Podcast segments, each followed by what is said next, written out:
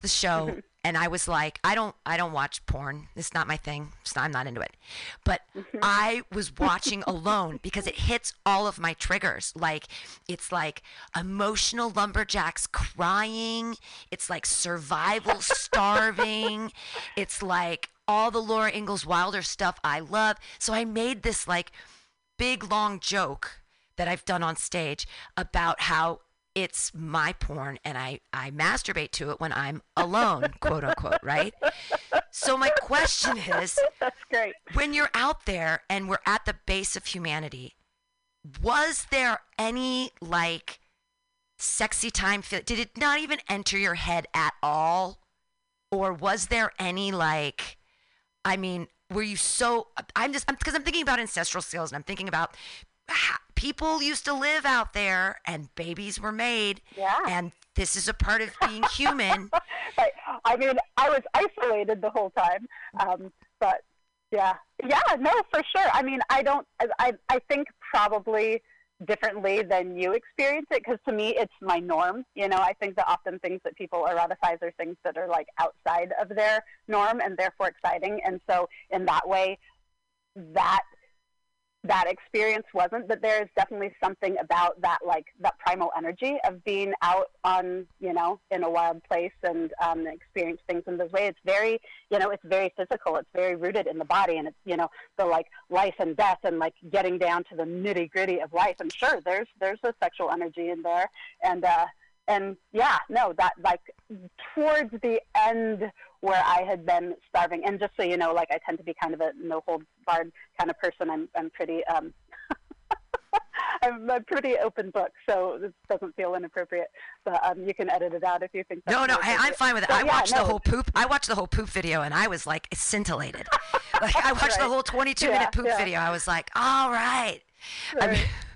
yeah, no, I tend to just talk about the stuff that needs talking about, so whatever. But yeah, no, I mean, I would say that like that uh, there wasn't like more sexual energy for me out there than there would be otherwise, but it wasn't absent um, until towards the end when I had been really starving for a long freaking time. Because you know, like starting to digest your own muscles kind of takes it out of you.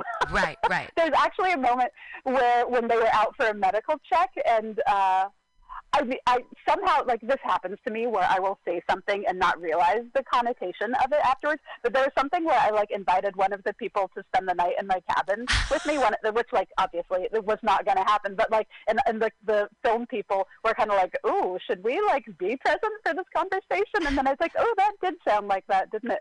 But uh, Do you want to spend the night um, in my yeah, that- wilderness that cabin? I think it was like just after I had made the bed or something. They're like, "Oh yeah, that looks pretty cozy." And I'm like, "Heck yeah, it is! You know, try it out." Um, something like that. But I always, I always laugh that everybody was like, everybody turned a little bit red after that. yeah. Oh, that's well. I, this has been amazing. Can you like plug Buckskin Revolution? Give us your website, your YouTube, what you you know, how people can like. Do you have a book? Can have you read? Have you written a book yet? When's your book coming out? Like, Um, I have I have several book projects in the works right now. Um, so yeah, there's a lot that I can say about all of that. So my business is Buckskin Revolution, and um, you know the mission of my business is to empower people with the skills to you know tend to their needs with their own two hands and from the landscape around them. And so it's about it's about ancestral skills, and it's also about applying those skills, like having those skills even if we don't use them but knowing that we have them changes how we are in our daily life and comes has us coming from a place that is uh, feeling empowered rather than feeling trapped in the system and feeling like a whole person who is actually using the the physiology that we evolved to have. Um, and also you know just recognizing ourselves as wild creatures and with a profound relationship to the wild. So having things in our daily lives whatever they might be that remind us of our connection to landscapes outside. You know you might not need to go out and forage your own food every day but could you have a little you know a buckskin bag hanging on your wall where you know that it came from a wild creature and therefore it's kind of an anchor for the wild in your life even if you're living in an apartment building in the bronx you know wherever you find yourself can you can you integrate a little bit of the wild into your life Um, so, you know, connection to the landscape around us, connection to who we are on a deeper level, connection to our human community, connection to our ancestors, um, and skills for actually land-based living. You know, um, growing, storing um, food, medicines, all of those things. So. And part of my mission really is to spread those as far and wide as I can, and that's why I've been focusing more on, um, you know, videos and online courses and writing recently. And I you know, have traveled around the country teaching this stuff for the past several decades. Um, that's been a huge part of my life, and that's really rewarding to me, and I intend to keep doing it. But these days, since the bigger platform um, and the publicity of Alone, a lot more people are interested in what I'm doing. So I'm trying to um, to branch into the video stuff to make it more accessible to people who couldn't come and do a class in person. So there's a lot of ways to be involved in what I'm doing. Um, I have an online skills gathering happening right now. Last week is going to be the last week to register for that, but that's an entire you know, weeks worth of classes spread out over 10 weeks of all of the skills like we're talking about, all of the background that, um, that you know, prepares you for more time in the wild and more land-based living. Um, also, I have a Patreon membership, which is a, a crowdfunding platform, but it's a membership based. So you're, you know, um, you're part of a team, basically the Buckskin Revolution Patreon team. So that is a huge part of allowing me to do a lot of the videos and writing. And eventually, I'm hoping to be able to hire people to help me with my video editing because I can only I'm doing everything myself right oh, now, and there's yeah. only so much I can produce. So I could get a lot more out there if I had more support um, and able to to hire folks to support me in that. So check me out on Patreon. That is www.patreon.com backslash Woniya Buckskin Revolution. And you get all kinds of benefits for that. And it's a lot more interactive and reciprocal and, you know, exclusive content and, you know, merchandise for certain things, your name in my books and getting to ask questions and a lot more, a lot more interaction. Um, so I really encourage people to do that. That's a huge part of what supports me right now in being able to do this stuff. Um, the mailing list on my website will get you um, in my system so that you get my newsletters, which has my teaching schedule. Um, obviously, most of my in-person teaching has been canceled um, due to COVID, but I will be getting back to that. And I also do mentoring through um, Sage FM, which is a which is a mentoring platform where folks can call in and do um, live video and phone consultations. And so that's a way to you know get one-on-one help with your skills um, and you know like i can walk you through brain tanning. You can ask questions about alone. You can ask questions about i just had a great conversation last week about how to keep a positive attitude in the face of challenges and adversity. Um, so yeah i'm really trying to do what i can to make a positive impact on the world. And um, also you know social justice is a part of, of buckskin revolution and a part of the revolution and so trying to make these skills more accessible to more people because i feel like you know, there are a lot of people who are disenfranchised and yeah. don't have access to even just getting out into the woods and nature. So trying to do what I can to spread access in more ways so that more people, you know, feel empowered and feel like they have some control over their, their lives and their choices and they're not just pawns in a system that they don't understand um, and, you know, can't control, which, like, I get because that's how I felt in my 20s when I was trying to plug into the system and it wasn't working for me. Um, you're amazing. Instagram and Facebook. Thank you. So yeah, there are so many ways to be involved in what I'm doing. And yes, I do have a couple books. My Patreon members have access to my writing before it's published. For many years, I was selling the rough draft of my book about buckskin clothing. Right now, the only way that you can get that is if you're a Patreon member. At certain levels, you get that rough draft copy of my book that's close to published but not there yet. Um, you get that for free at certain levels, or you get to buy it for a discounted rate at other levels. So, um, yeah, working hard to pump a lot of good resources out there into the world so we have a society of happier, healthier, more whole, more empowered, more inspired, and inspiring people. Yay! This has been like the highlight of my whole like I can't even tell you. This is a dream come to fruition. I never thought you're a real person doing real things. ah, I am. Yeah. There are all, the other things we didn't get into are like your philosophies on entitlement and like feminism and stuff. But maybe another time. This has been incredible, and I thank you so much for your time. And I, and I can't wait to see what happens next um, with you and Buckskin Revolution and everything else online. And everybody join the Patreon. And thank you so much for talking to me on Mutiny Radio. Uh, and I I'm hope so that glad can, to. Thank you so much for asking. Yeah, I hope we can promote anything that you're doing in the future. Again, this has been like, thank you so much. Have a beautiful rest of your day. Enjoy the sunshine. Thank you. And I thought the cat was alive. I'm sorry.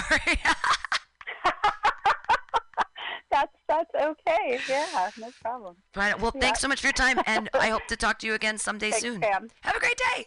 Bye. Sounds great. Yep, we'll be in touch. Yep. All right. Bye. That that was Juanita Dawn. Juanita Thibeault, everyone. You can see her online on uh, on Facebook. Her fan page is uh, Juanita Dawn, and that has been an awesome interview. And I'm so proud of myself because I didn't cry. I didn't cry. All right. So call me Tim, everyone. I've been Pam Benjamin. That was Juanita Dawn. This is MutinyRadio.fm. Hey, hit up our uh, Venmo, Mutiny Radio, all one word. Let's watch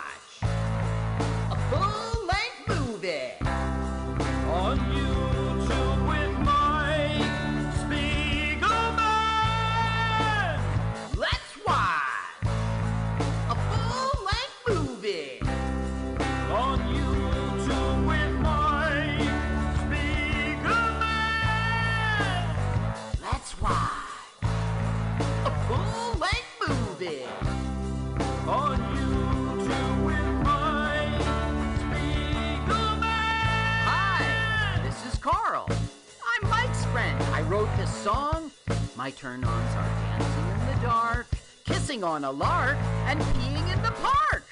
You should follow me on Twitter. It's Jokes to Carl. That's the duh of Francais, not the duh of dumbass. But never mind that. Don't follow me now. Follow me later. I mean, for right now,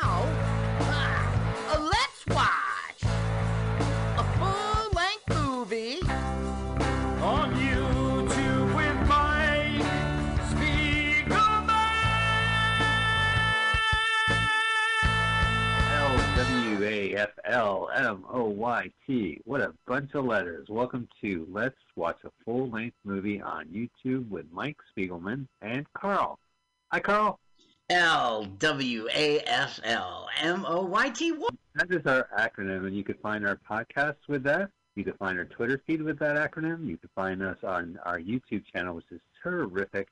And, uh, oh, I don't know. We're on Facebook as Let's Watch a Full Length Movie on YouTube. We uh, stream our show first on mutinyradio.fm, which is uh, on the internet, internet radio. Yeah. And you can hear us every Sunday, 2 p.m. Pacific Standard Time. You want to make a day of it? Why don't you listen to the show before us at noon? It's called The Edge of Insanity.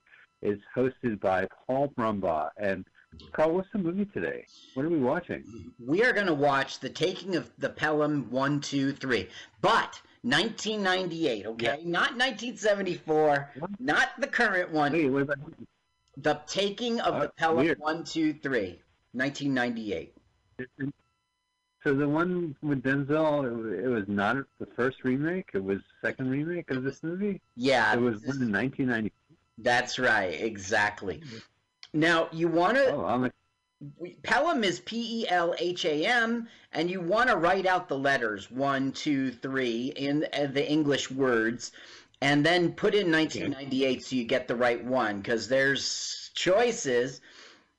And we Yeah, like real one. channel Gregorian Bar- Barada, B U R A D A, Gregorian Barada.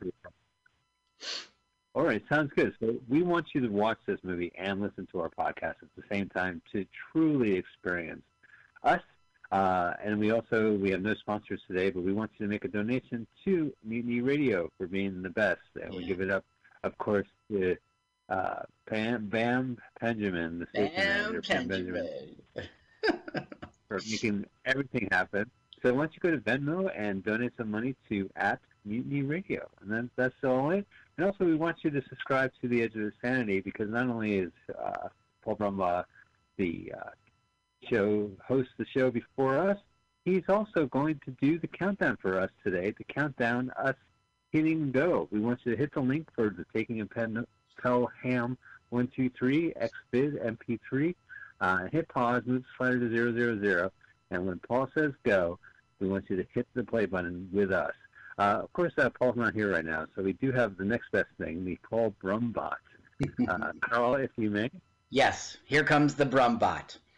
All right, so let's get this started. I am I am ready. It was a live show. We're very excited to have Paul here as our countdown gentleman. Let's get ready to brumba. Ladies and gentlemen, uh, let's get ready to rumble! Okay, so, let's get ready to Brumba.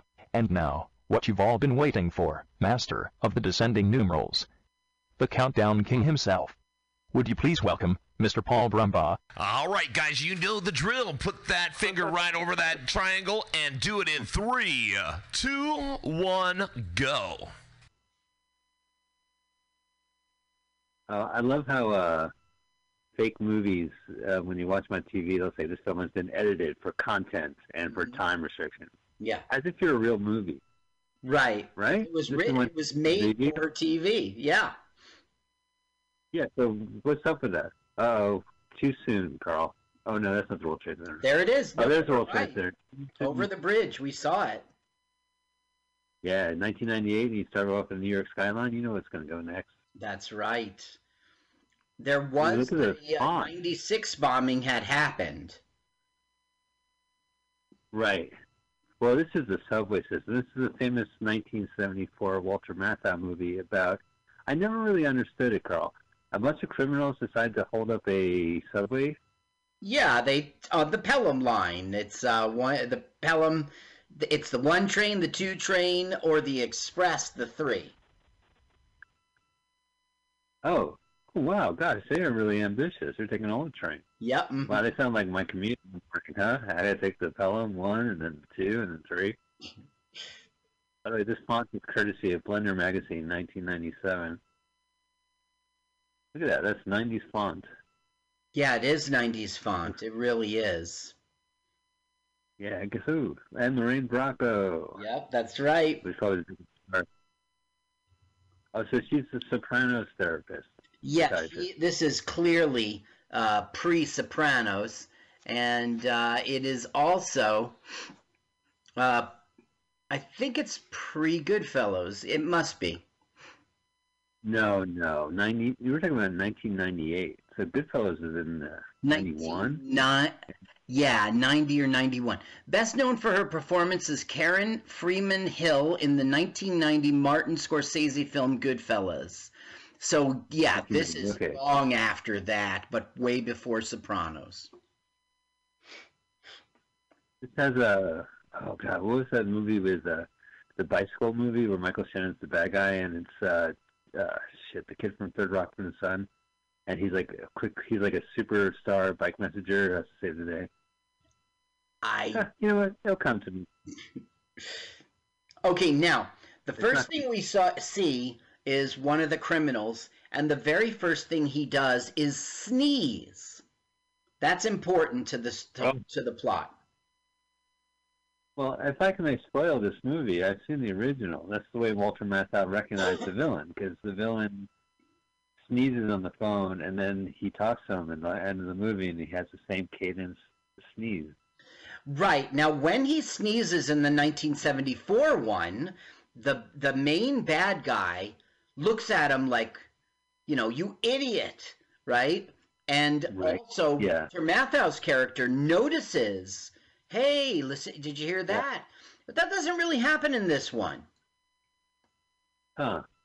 I found that charming. You know, sometimes movies are fun when it, it doesn't seem like it's an amusement park ride where everything is mechanical. You know, like a human error occurs, and that's the downfall. You know, something unexpected like that. Point. Yeah.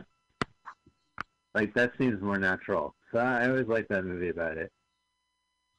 Oh, I feel like I could smell the scent of the subway already. This movie is pretty good. Now, did you see the two one- kids? no Yeah. Is that is that gonna It's the younger one is also a pre-Sopranos actor. Oh, is it uh the son? Yeah, it's it's um it's not the son. It's a he was only in one episode of The Sopranos. It was a flashback to when Tony was a kid. Oh, I gotcha. So when was The Sopranos? You sent me. You really do act like it was before. It was after 1998. Well, Like, I, I would don't think it was concurrent. The Sopranos started. Um, I mean, see if I. that's in the 90s. But let me uh, do my uh, Ask HBO, my HBO program. HBO, tell me more about The Sopranos. With pleasure. Thank you for your question. I was built to answer that question. The Sopranos is the highest singer in a choir. Oh, well, is that helpful to you? According to Wikipedia, if I wanted Wikipedia, I would go ask fucking Wikipedia. Yeah, I would go browse to Wikipedia. Yeah, you cheater. Those voice uh, control devices, they're like, you know, cramming the information the night before. Well, according to Wikipedia.com, yeah, F. Can't get a book? All right, so a bunch of shady people are waiting for the uh, subway. Yeah, and the truth is, this is not the New York City subway. This was all shot in Toronto. Oh. Well, yeah, because you want you want a New York City movie without any flavor of New York City. Right, exactly. Oh, except her, right here. You see her? She's a flavor of New York Yeah. City. She was born in Queens. Oh. So she's making this movie authentic. Yes, as is this guy who's right now getting held up. Nice. Oh, so they only have the New York actors as the drivers in it. Oh, I guess a couple people in the control room booth will be like, "What's going on?" No, they do the New York act. No, not her. Her, this she that's Mrs. Brown, Ms. That's Mr. Brown, believe it or not, and she is actually all about Canada. She wormed her way into this production. Nice. I like that. It's a diverse crowd. You got Americans and Canadians. Now, uh, we should mention that uh, usually if you watch a television show on cable, they have what they call a bug, which is a little logo that's on the corner of your screen. Yeah. But uh, we got to give it up to Guggenheim and Baruda for providing us a movie with the blurred screen. Oh, he sneezed. Yeah. Uh, as so before. Do you remember wiping your nose with your gun back when you could? Yeah, before COVID, I used to wipe my nose with my gun. Didn't worry Me about too, but I, I was holding. Yeah, I was holding a Pelham four five six. You know, because uh, in real life that was that was a tough way to do. the um, this movie's so on one, two, and three. the Pelham one two three. You're not from New York, but So you kind of are.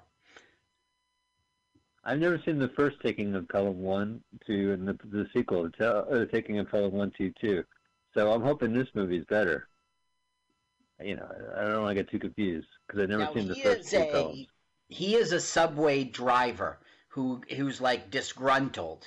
He got fired, you know. So he's why Take it up. uh, he, that's why he's part of this plot. Oh, I see. Is he going to get on the loudspeaker? I'm having a bad day. He is going to get on the loudspeaker and he is going to freak out. Yeah, that's great. Right, all the passengers are going to hear. Fuck. Bad day. What? The loudspeaker said what? So I guess he's not going to get on the loudspeaker. He is going to talk to the cops. Um, And now this is our Denzel Washington, Walter Matthau cop, right? Oh no, he's going. Exactly. Oh, look at that. that cat has a mask. No, he doesn't. this is a bad Toronto copy. City um, subway car. It's just not a New York City subway car. Now, even though I know New York real well, I, I didn't notice that until they told me. Like the New York City ones, they sort of look like the seats at McDonald's. Uh, they're hard plastic with uh, orange colored uh, seat and it kind of looks like a pillow almost. Yeah. Usually there's McDonald's foods on the on the seats. So these are retired Okay. Toronto TTC subway system cars, and they were shipped to the scrapyard the day after the filming was over, still disguised as New Huh. York cars. Oh, so they didn't go to the wrap party? The cars? They just immediately sent them to the shipyard? Now, this is Edward Olmos, and he's a cop, and for some reason, he's already in the subway. He's like on the trans Oh, yeah. feed or something weird. And they're noticing that Pelham has stopped, Is that the subway nerve system? I guess. The, the yeah. So he's just trying. It's weird seeing Olmos. He looks young, even though it's 1998. Yeah. Yeah. I remember him from uh, Blade Runner. That's how I got to know him. Okay. But wasn't he dressed up as an old man in that movie? That was 82. And then he's in the sequel, I think. Yeah, he is in Blade the Runner sequel. 20. Right, a 2049. long Yeah. movie. They should called that 2049 and 2050 because that was one long movie. yeah. That movie was going Yeah. great. It was going great. Yeah. And then all of a sudden it said, yeah, we're going to suck for the rest of the film. Hey, do you guys like Jared Leto? We don't either. Here he is.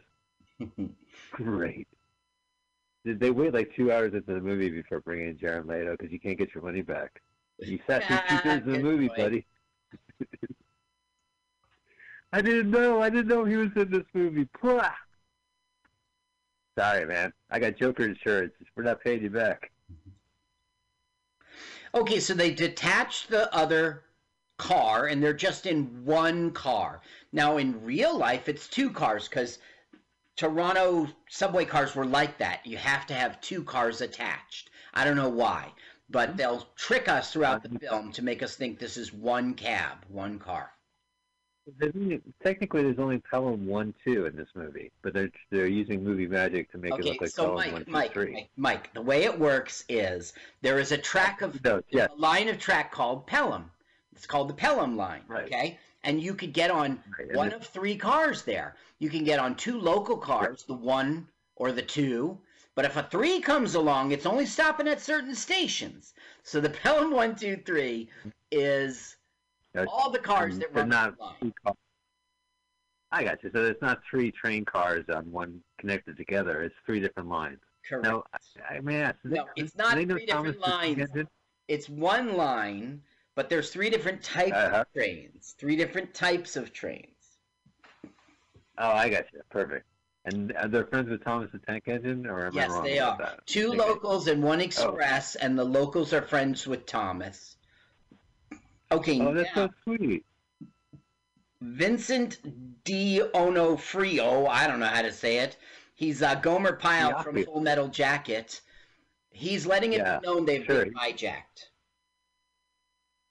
Oh, that's not nice. Is that the guy that is he the Hulk? No, that's Mark Ruffalo. Right. Rufio.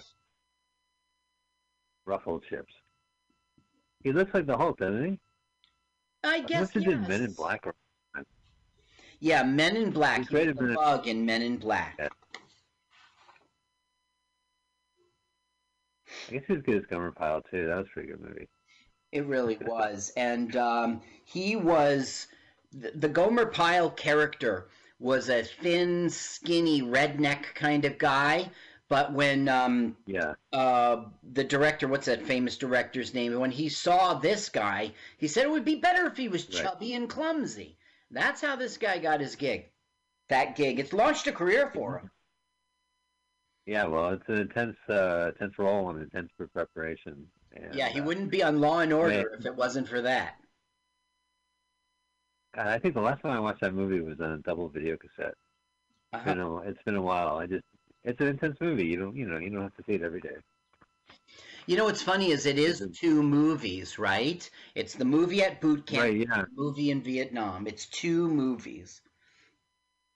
Yeah, but that's what's so great about it is that the preparation they give to you it has nothing to do with what actually happens. You know, it's uh, try to dehumanize you to the point where you attack back and then you uh, are sent off to this kind of crazy war. Anyway, I don't know what this has to do with Pelham One or Two or or the Express, huh? See, I take notes. The three. Nothing. God. Can you imagine being in Toronto in rush hour and there's only a two car train that shows up at five at five fifteen? You're like, fuck you. Anyway, yes, go ahead. I'm sorry, I'm commuter complaining. Back when I commuted. Well, no, we just missed uh, the line supervisor is like getting frustrated. Why isn't he moving? I'm going down there. So he's going down there in person. Now, this guy Ah. is it's his lucky day even though he doesn't know it. He's being told to go get the other passengers from the other train and walk them off of the tracks. So he's basically getting to go. Now she stands up and says, I gotta go. I have a doctor's appointment. And he's like, No way, no way. Then she says, This happened to me on the Long Island Railroad two years ago, and I can't take it again. So that must be a reference to Colin Ferguson. Oh, tell me, what was up with Colin Ferguson? Colin Ferguson in 96 was a guy who went batshit crazy and shot up a bunch of people on the LIE, and his court Oh. case was very famous, and he represented himself like an idiot. Um, and, uh, you know, you didn't hear of that Yeah. shooting, I guess. You were deep in Frisco by that time. 98, I was deep in Frisco, that's right. Yeah. I wasn't really uh, involved in Long Island Expressway. Right. Well, I mean, Yeah. you certainly heard of like um uh it was around the time of like um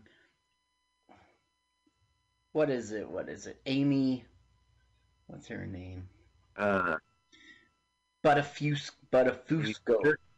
Amy, Amy Fisher. Amy it was Right. around the time of Amy Fisher and Donnie Bonafuco or whatever his name is. And this took a little bit of press time away from those guys.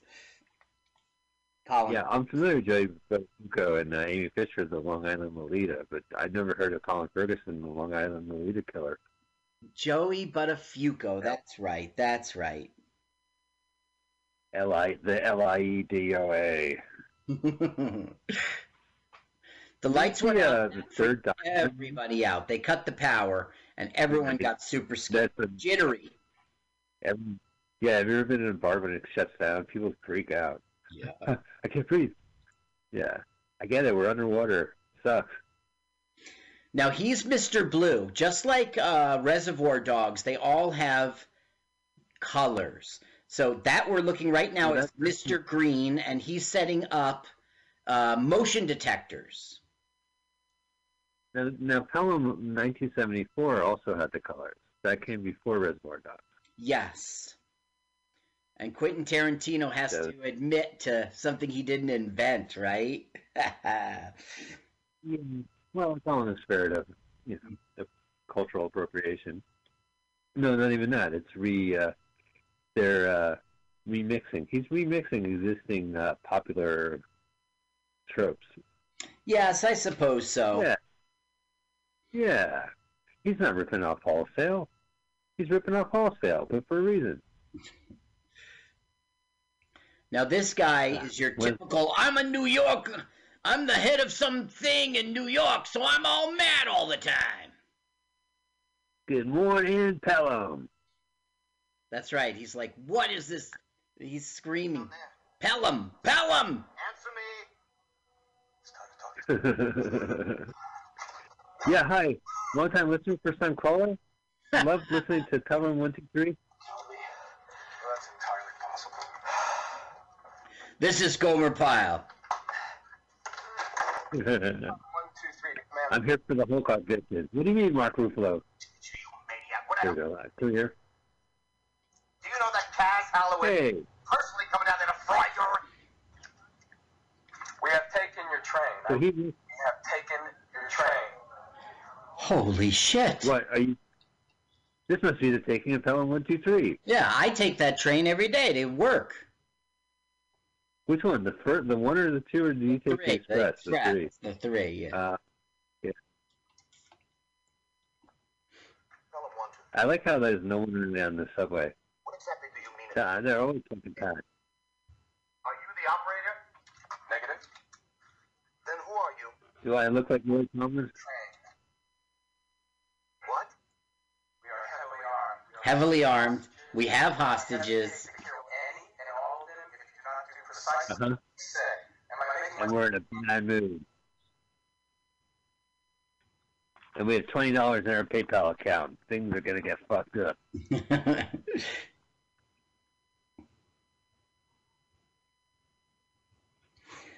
now they Wow. split those There colors: Mr. Green, Mr. Blue, Mr. Brown, and Mr. Gray. And only Mr. Right. Green's real name do we get to hear. Like in the 1974 one, we learn all of their names. Um, but in this one, it's only this guy. His name's Herbert Langman. He's at the end. They go to his apartment. You know. But what is one of the henchmen's like, "Come on, Herbert, we gotta take over this train. Don't use my name. I'm so sorry, Mr. Langham. I will never do that again." So now he's calling his old partner, um, Lorraine Bracco, Mhm. saying, you know, she's like, How are you liking the transit department? Things not enough for you there? And he goes, It's pretty real right now. We got a hijacking. Get down here. And she's like, I'll be right there. Now, These guys are. Did they just shoot one day? Like, did almost just go into that one set and they're just like, "Go nuts." You would think with her accent that she's all New York, but she lived in France in 74. She was a fashion model, and she lived there for like 10 years. Um, and when she was I know. she was modeling, this guy, his name's Marc Camoletti, I don't know, offered her a film, a, a role, a major role in for one of his plays in a film, and she took it for the money. She said it was a boring experience. Her performance was terrible, but everybody liked her. Uh, and she did two other French films just for the money. That's how she didn't even want to Oh, be in movies. Just for the money is a great French film. Film, delightful. Oh, really? Should I put it in my? Well, and what about this? And what about this movie? She did it for the the, the experience. I think she was a movie star by this point, and she was a working actress. But in the '80s, she was a disc jockey for Radio Luxembourg. That's so crazy. Yeah. The soprano therapist was a radio DJ. And now, if it's Luxembourg, I guess she was speaking French. I'm sure she's fluent in French. Yeah. She was one of the uh, wow. they considered for Catwoman. You know that uh, um, Tim Co- Tim Burton's uh, Batman, Yeah, Batman Returns. right? But she turned them down. Wow, she turned down Batman. Yeah, what that that cuckoo bird was uh, going for the part, remember? And she turned them down. No, Cuckoo Bird. I know who you're referring to. You're talking about Sean uh, Young. Who, Yeah, right. For me, it's just it seems as cool as everyone else. Yeah, she uh, made homemade audition tapes for the first movie hmm and sent it out, and it went public. But I don't think she was even in the running by the second. So, oh no, maybe you're right. Maybe she did it was for Catwoman. That's just a Well, weird uh. Tim Burton's uh, Batman was the one with Danny DeVito, and that was the Catwoman one. Oh, right. And she Yeah, so showed be- up in person to audition. Officer, Wow, this what's is so going on? Is she, can you see him on the payphone? Yeah. Well, I gotta be right called him on the radio and they said, "Listen, we got to tell you something sensitive. Phone in." And that is that the train's been hijacked. So the one subway guy who's going down there to see what's going on, they're like, "Go stop him," you know. So he's Right. going to get on the tracks. Good for him. He was able to use a payphone without wiping it down. That's really good. It's pre-COVID.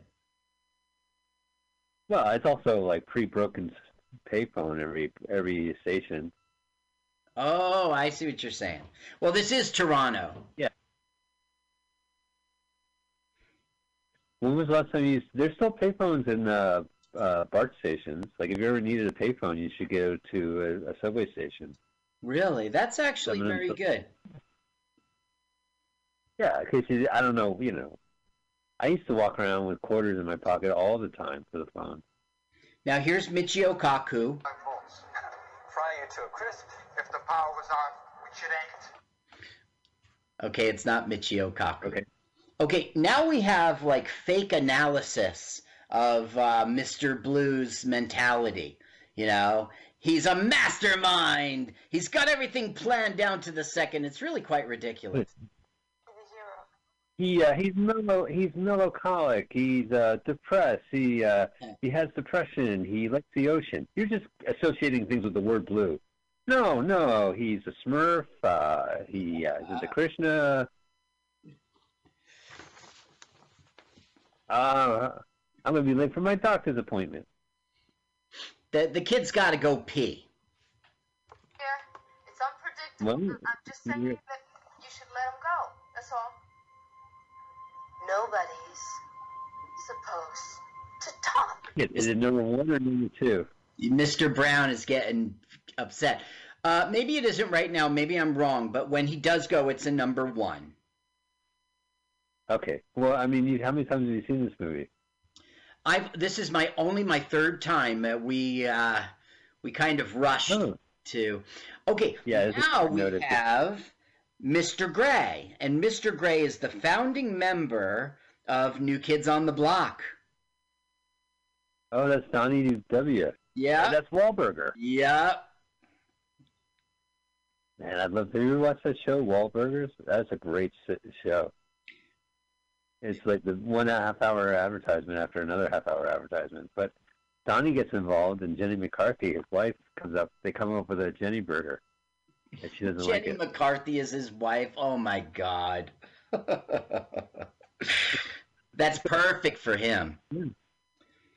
He's, and she's all over like Wal- Wahlburgers, you know, because they'll be like, Wahlburgers is their other brother who's a cook, and their mom, and they go into the franchise business, and so they have this one, you know, signature restaurant, and that's what the reality show is based on. And This is a real. uh, they came up with the, yeah, it's not that interesting, but it is kind of interesting. You know, it's one of those kind of reality shows where you it doesn't really matter if you're watching it, but it's kind of it's all right.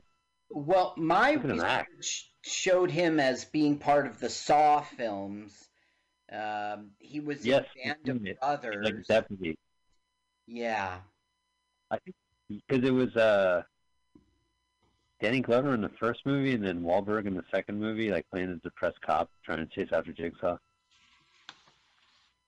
I, I have I never seen a Saw film. I've never seen it. You ever see Saw? I never saw That's Saw. good. I've seen them all, and there's going to be another one, Spiral, with Chris Rock and Sam Jackson. Mm-hmm.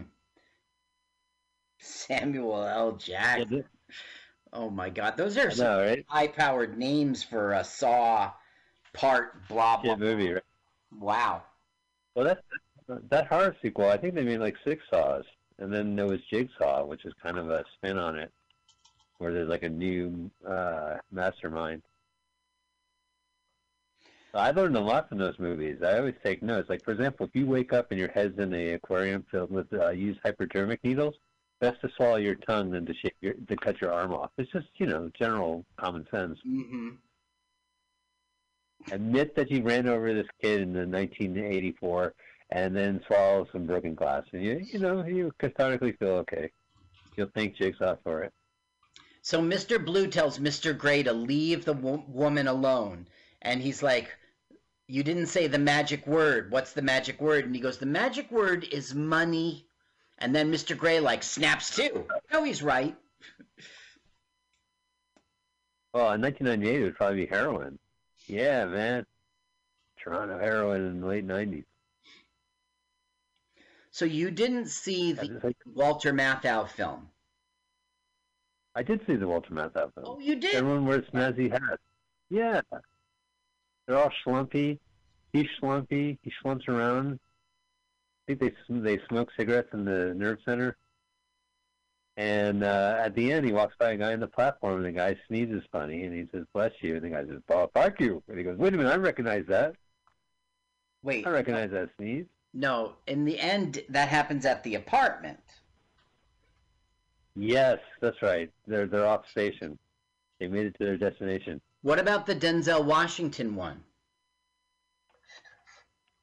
Well, it's been a while since I've seen the. Well, it's been a while since I've seen the other one too. Yeah, I think it's the same thing at the end. Yeah, but okay, so you did see them both, right? Right. This is the only Pelham I haven't seen. I've seen Pelham one and I've seen Pelham one too.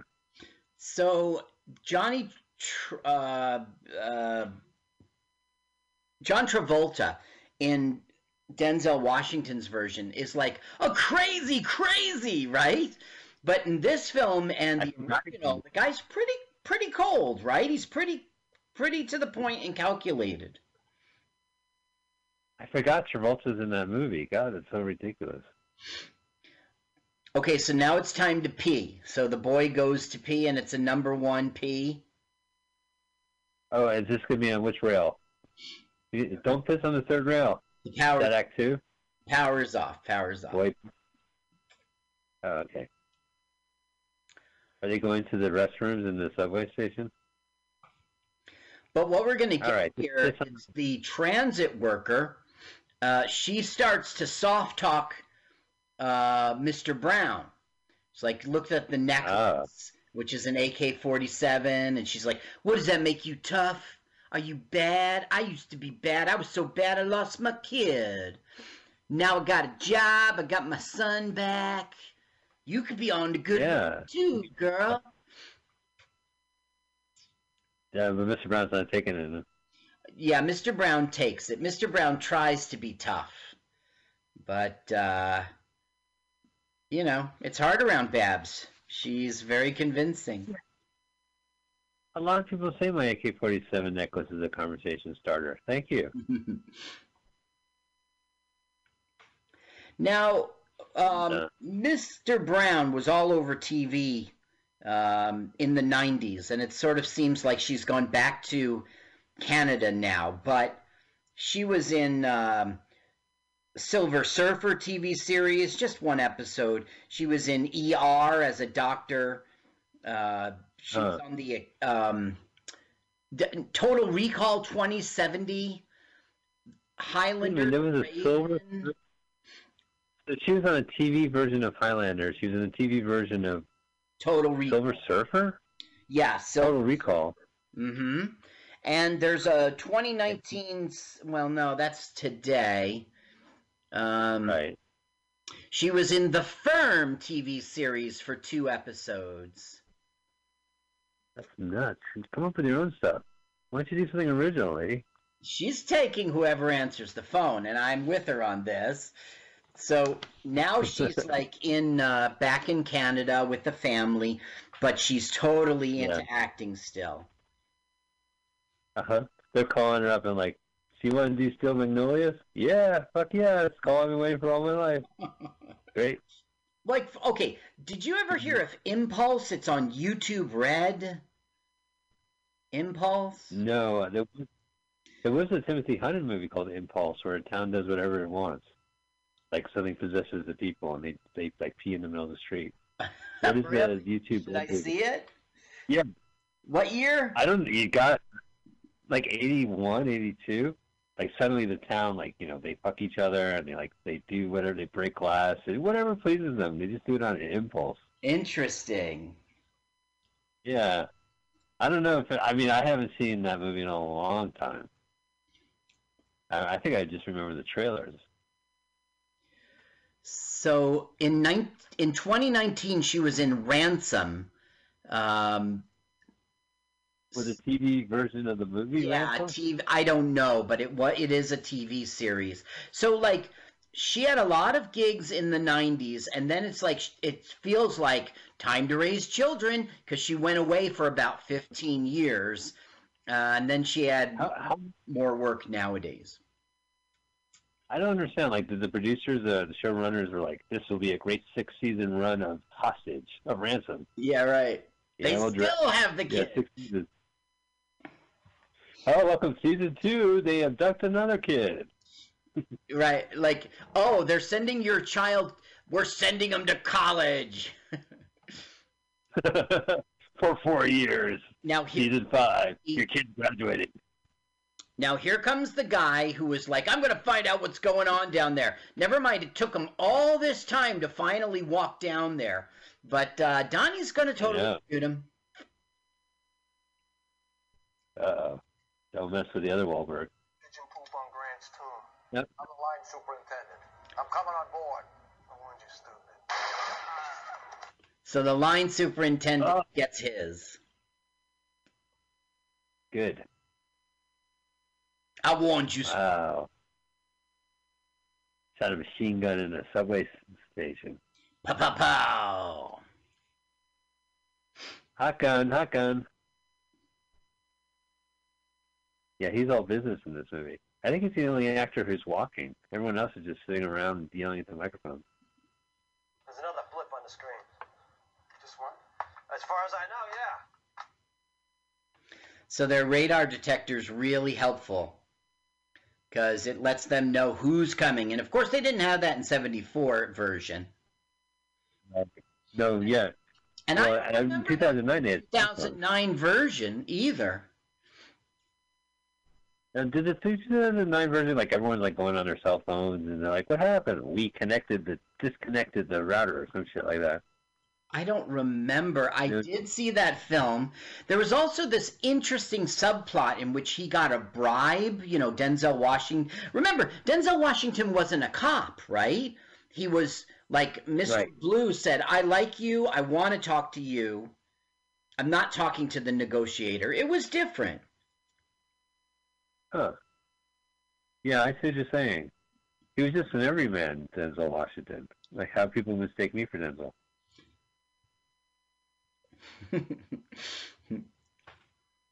when when they always have like uh, an A-list celebrity playing like an average Joe who gets mixed up in something, I'm always like, yeah, the average Joe looks like fucking Denzel Washington. Right. Great job. Mr. Handsome. So they find out that poor Chaz Holloway has been shot, and everybody in Command Central's freaking out. Oh, not he owed me money. I'm never gonna get that money back.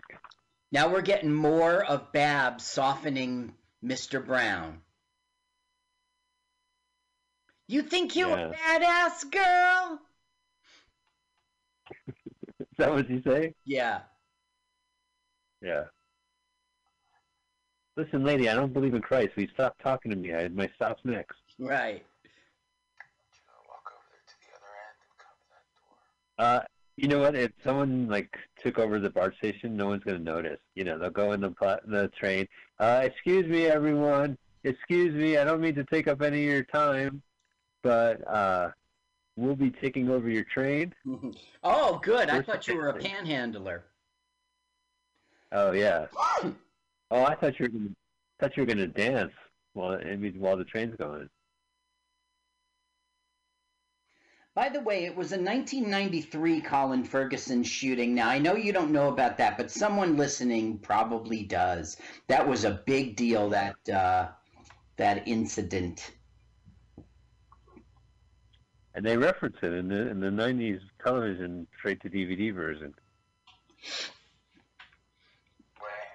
Okay, so I missed it, but uh, Mr. Gre- uh, Mr. Bl- Green was just freaking out. Huh.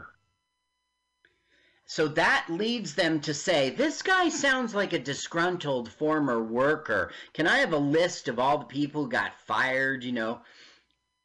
And they start to Right, right. break down um, who could it be. Now we learn something that's a plot point that's not going to lead to anywhere, anywhere, anywhere.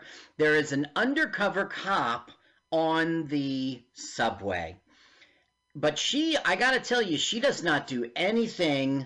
In the way end, she has a role and she shoots somebody, but she's hardly a player. Now he's, oh wait, New York freak out.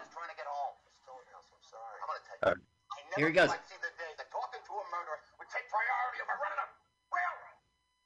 She, he said the F word and they blanked it out. Wow. So this was maybe. Do you think this was theatrically released? Uh, no, I think this was on ABC, and I think they just. He's supposed to be a New York person. But he says something ridiculous. He says, I never thought talking to a murderer would take precedent over running a railroad. I mean, it's it's a dumb thing to say. It doesn't make any sense. Oh. Okay, now that young boy we saw, not only was he young Tony Soprano, but he was also Howard Stern in Private Parts as young Howard Stern in 1997. That movie was. Wow, I can't believe that movie was only 1997. Yeah. Yeah. Do you remember when, about that book um, Howard was taken to his father's work and that guy started freaking out and breaking records? And Right, yeah, yeah, yeah. Howard's father goes, I order you the power invested in me from the Federal Communications. That he was young Howard gawking, you know, watching.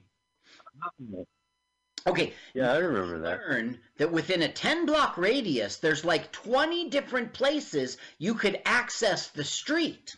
And that's for safety, but it sure does help a hijacker, you know? Oh, they're picking up, and there's Starbucks in every corner, so they can get probably get a frappuccino whenever they want. Now, here's something ridiculous. This guy tells the SWAT guy to go downstairs and then take him out. But that doesn't happen in the plot. But it is what he says. That is his line. And he sends the SWAT team down, and all they do is like observe. They're called snipers, is what they're called in the in the teleplay.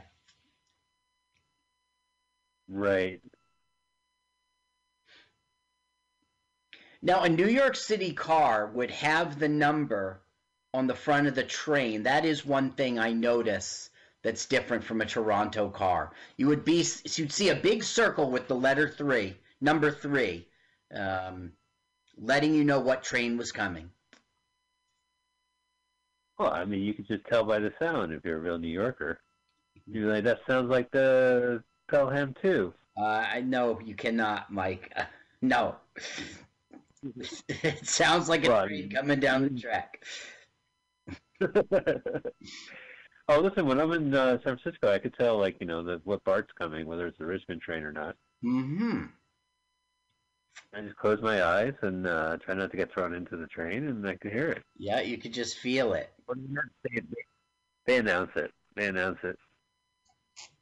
That's how you know. They'll say, next train. the fuck? So now we're getting the backstory of why he got why he's disgruntled.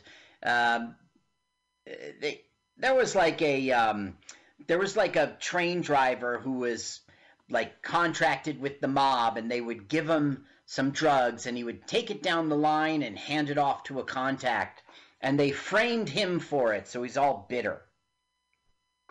Gotcha.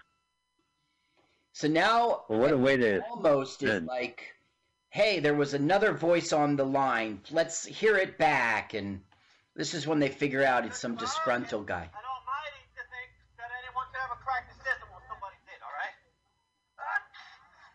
Sneeze. This guy sounds like a train operator. Astoria Boulevard. Myrtle Avenue. Flatbush. Flatbush. I mean, that so describes the woman of today. Yeah. Oh, yeah. I was just about to say that. Sometimes In fact, that's about my tattoo.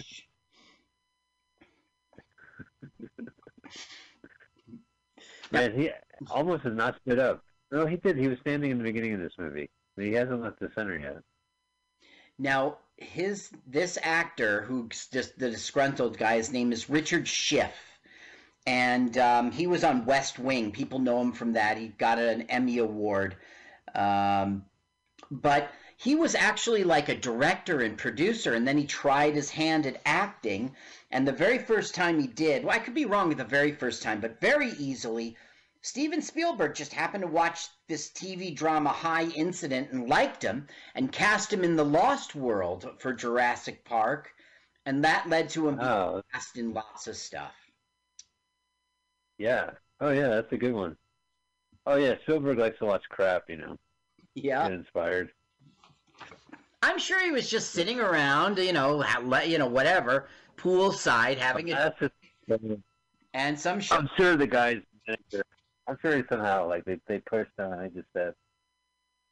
I can't imagine. Now, um, he, I don't know his name, so I keep on calling him Gomer Pyle. Vincent D'Onofrio. Um, Di, Di, DiCaprio. Vincent DiCaprio. He was also in uh, 2015's, uh, you know, the Jurassic Park series, Jurassic World, in 2015. Oh yeah, right. In it. Oh wait, 2015. So he was in World. Yeah, yeah, yeah. So my He son the dinosaur. fan of Jurassic Park, and he says that the new ones he just doesn't even care. They're not associated with the old ones, really. You know? Yeah, no, they mentioned like previously we had tried a park, and now welcome to the world. They, Right. they kind of referenced in that. That was our first try. Yeah, you know what? The second Jurassic World is like uh, kind of felt pointless. You know, Yeah. Well, from the Wow, second one was when it goes to Los Angeles, and it was directed by Steven Spielberg. It was, but you're right. It's just Wait, sort of like a moneymaker. Oh, so uh, you're talking about Jurassic Park three? I was talking about Jurassic World two. But yeah, I guess you're right. That was directed by Spielberg. The third, he did the first two. Jurassic Park was the first one, of course, and then The Lost World, which is when he goes to Los Angeles. That was the second one. That was Right, right. Spielberg. The third one was yeah, with, I do just um, uh, Sam Neill and the, the boy from the first movie. Lost. Um, and that was also just for money, but it was a good one, I felt, but it was also not Spielberg and just for money. Yeah. But World is kind of I don't know. World's alright. It's tolerable, but then by the second second World, you're just like, okay, enough. I don't need another fucking franchise. It's making money. Okay, now she's singing to the kid, and Mr. Brown freaks out. Call nine one one when you go to the phone to pee. I'm never gonna do without my She's really pretending to freak out. She's uh, acting, acting.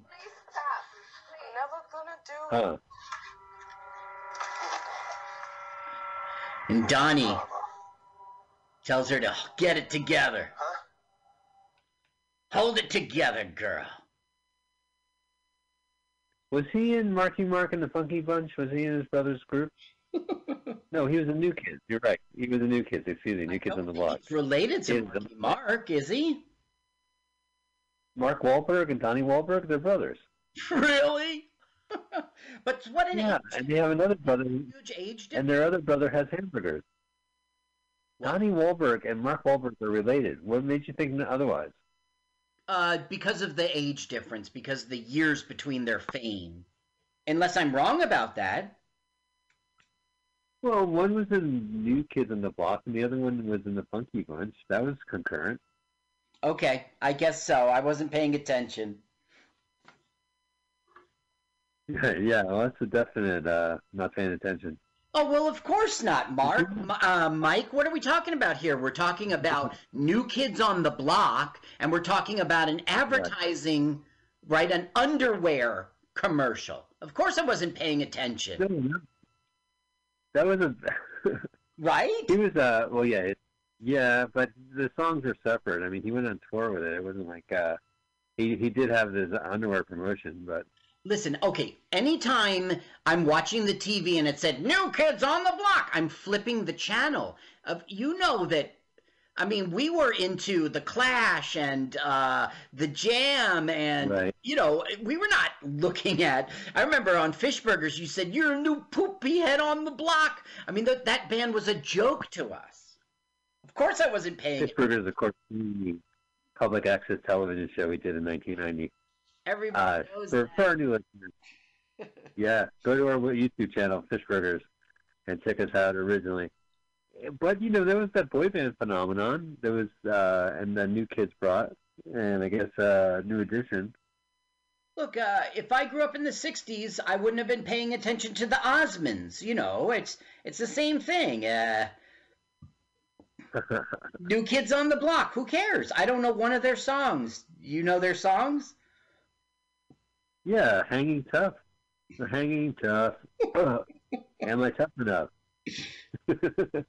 Yes. I'll have to Google that or YouTube it. Hang Yeah. tough. Am I tough enough? yeah, that's exactly right. Once you go to a record store and ask them if they have a copy of Tough Enough, um, am I tough enough, please?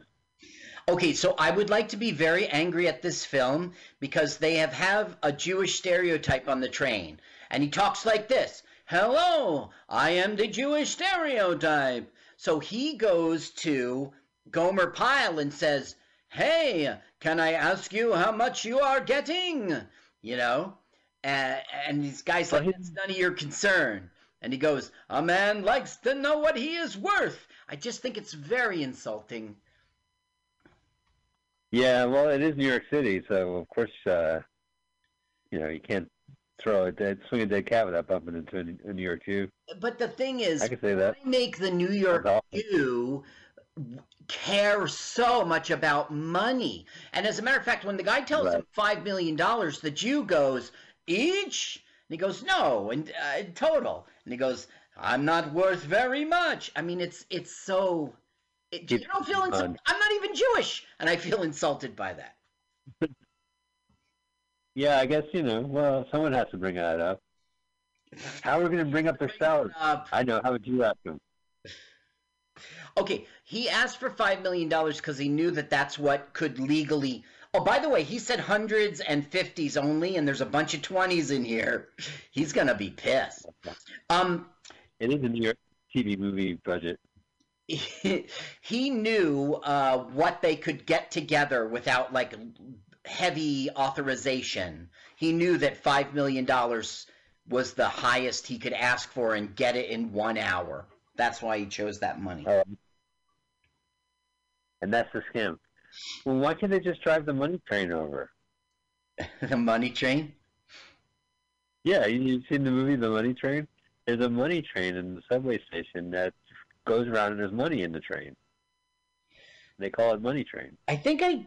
That sounds very familiar. Is it a movie?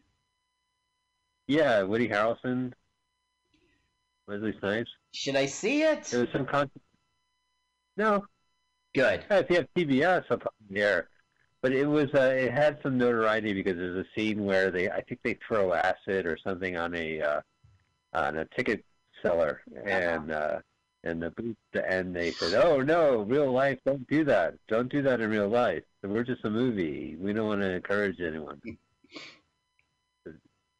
Now there's They had to put disclaimer, 'cause I- Sister, we see her every now and again. She's a female in the center.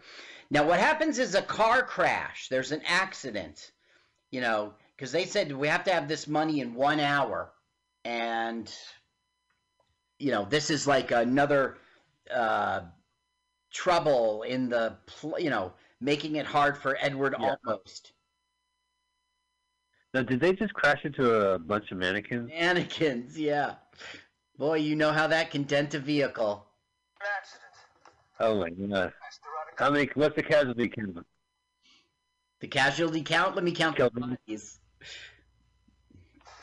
Well, we killed mannequin and mannequin two on the move. Forget the health of the drivers, get the money. By the way, the internet said it was very important to let you know these are Toronto motorcycle p- poli- uh, cops um, vehicle, not New York. New York motorcycles look different. Do we care? Gotcha. Yeah, I guess. Uh, no, not really. Did you ever see Jackie Chan and Rumble in the Bronx? That was shot in Toronto. Oh, was it? Hmm. Yeah. So Yeah, it keeps going to Tim Hortons. all over the place is like the Toronto subway map on this car, but like you can't ever really see it. But the internet also thinks that's important, like it's a big gaff that the Toronto map was all over this New York City car. Huh. Oh yeah, that's another de- That's probably why I never got theatrically released. It's we we were too embarrassed. We can't release that. So of course it's like there's been an accident, and Mr. Blue is like, "That's not my problem. I'm going to kill a hostage." Uh, you know, for every minute that the money's not here. Right. Now, of course, he's got 14 minutes. Now, look, it's ticking down, 14 and it's going to be time to kill a hostage now. What a bummer. So this is my least favorite part of my job.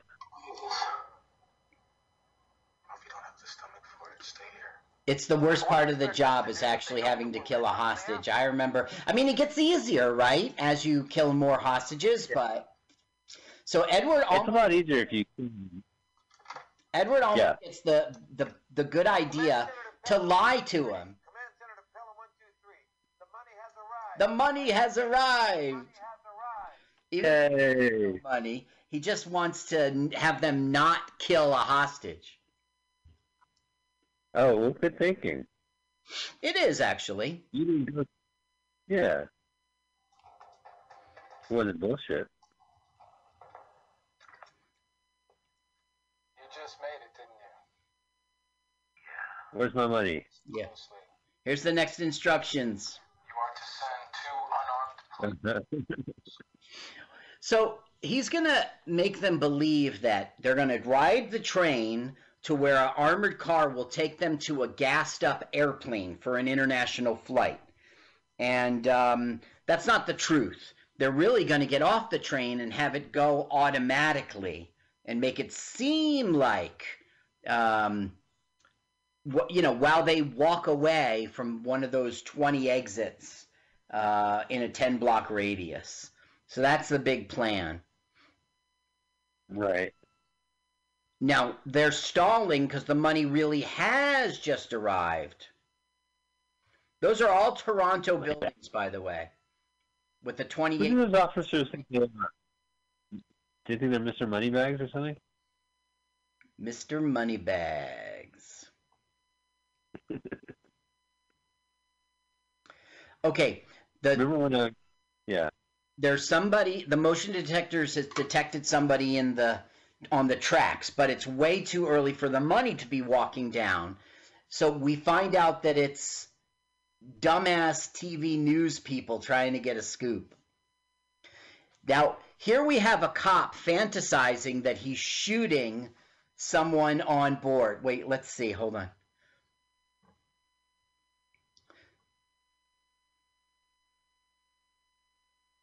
All right.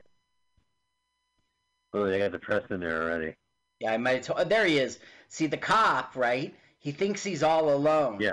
So he's pretending, right? He sees Mr. Brown, so he's like, Psh, and he blows the smoke off his fingers. Watch. There he goes. Really professional. so then he does the dumb cop move and makes a big noise and a whole bunch of, you know, he alerts the the the kidnappers, the hijackers, Oh yeah.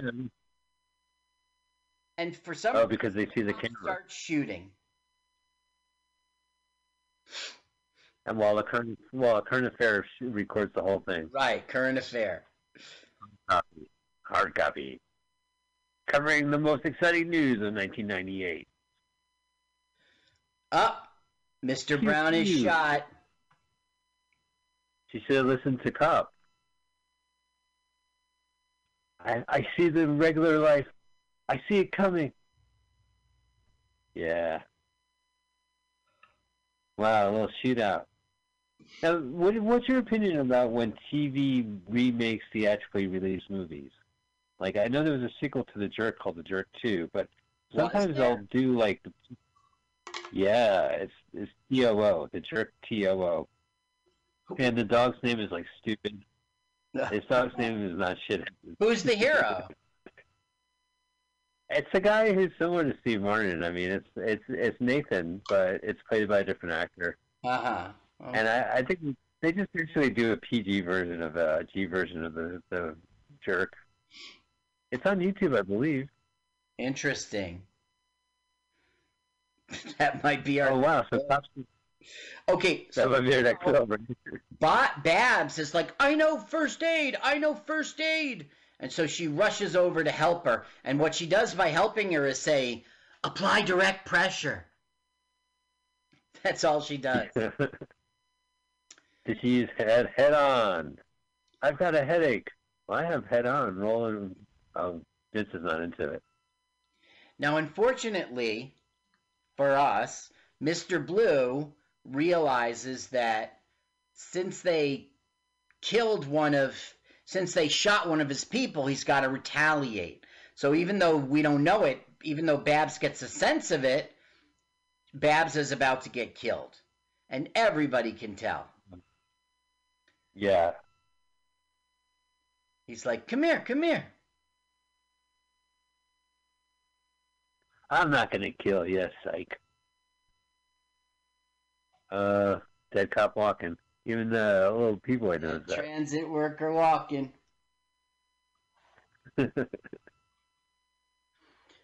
MTA. He goes, I want you to walk out there a hundred yards and wait for them to bring the money, and then I want you to carry it here. And he goes, she's like, should I ask for a medic?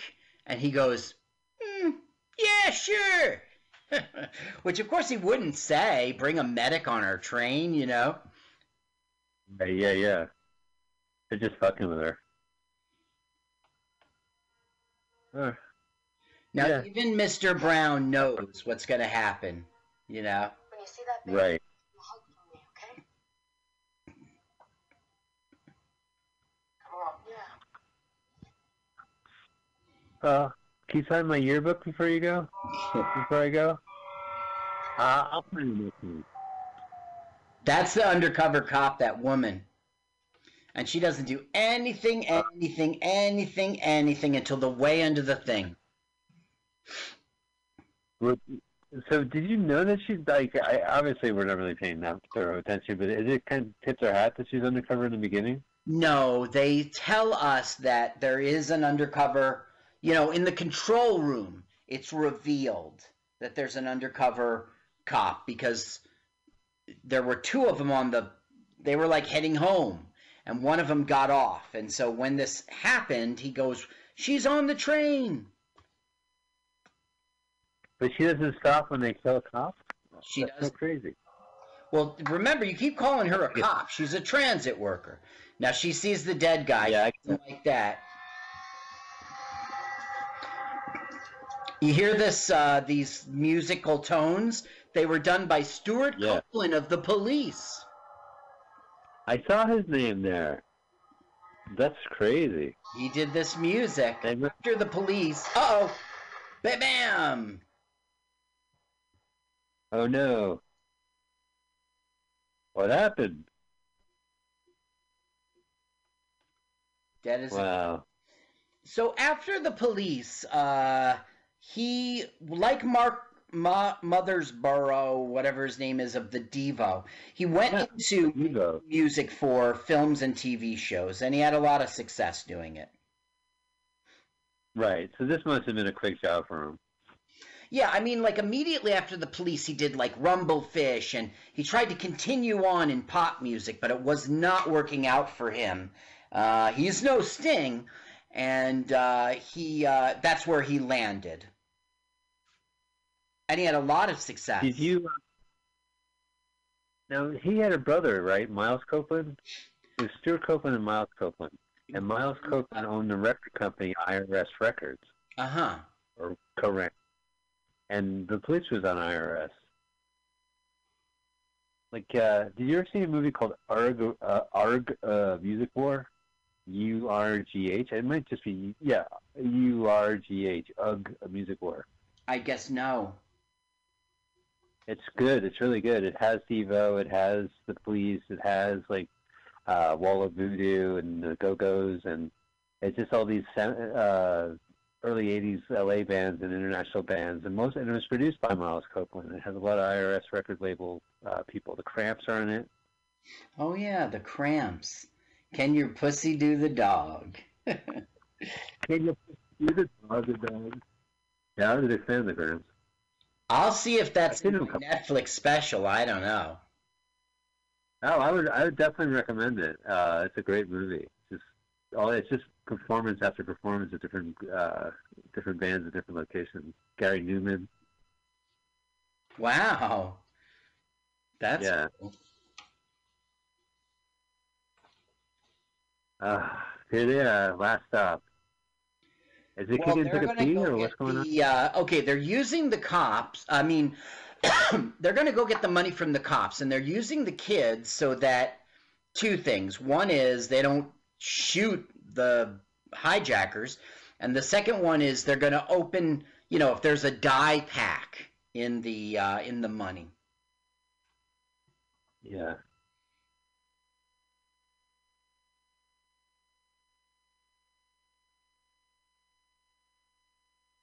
Okay, he looks like a record label, a record cover. Vincent, the lighting. Yes, uh, he does, and this whole thing is sort of art directed that way. Um, the colors are very bleak. I think that's probably our our uh, YouTube version. Yeah, it looks much better in 4K. HD. We This brought wasn't received by critics. It didn't have high ratings. It kind of got forgotten about.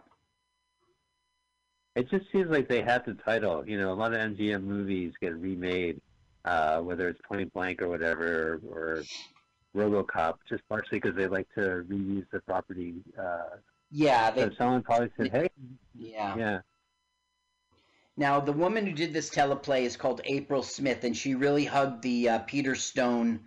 Uh, the guy who wrote the 1974 one was called Peter Stone, and uh, she really stuck to what he did. She added stuff like the um, the subplot with Mr. Brown. Uh, She added the motion detectors, but I mean, pretty much she kept to the original film. yeah." It was a book. Well, it was like a po- it was, yeah, it was a popular paperback. Yeah. Um, under the writing pseudonym, the pen name of John Godey, um, it, this book was written. This guy's name was Morton Friedgood, and it pretty much, you know, was called The Taking of the Pelham 123.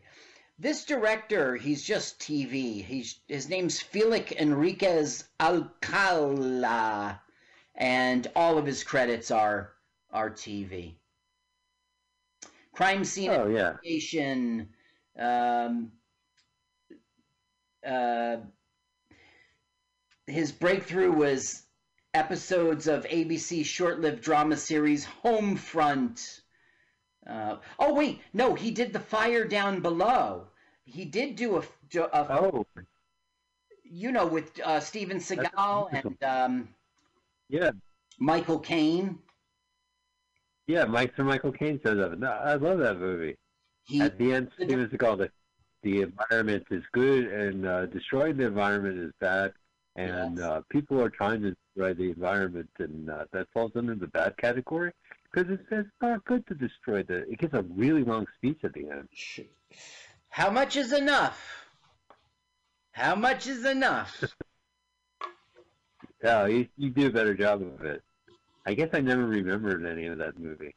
I really like that Steven Seagal movie. because Michael Caine, you know, this guy was his trusted bodyguard, and all of a sudden he was like, "How much is enough?"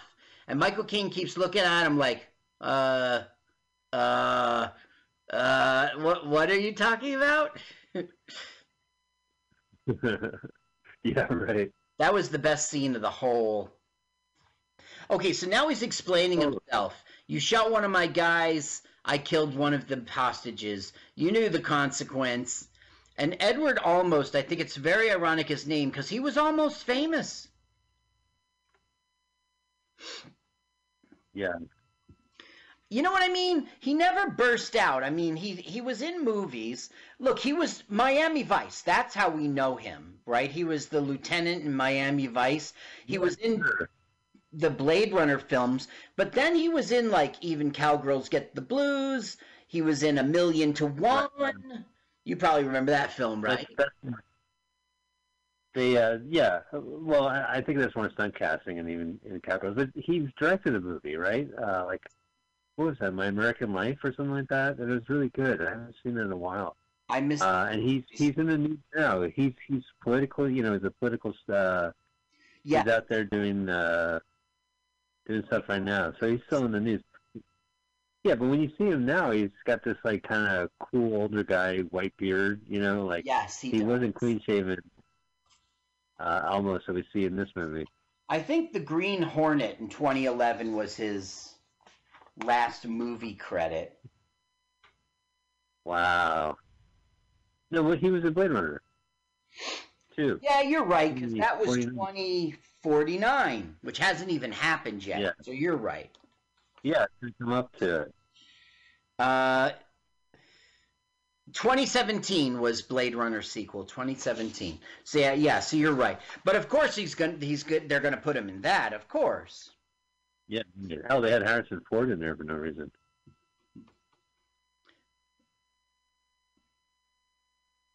Harrison Ford.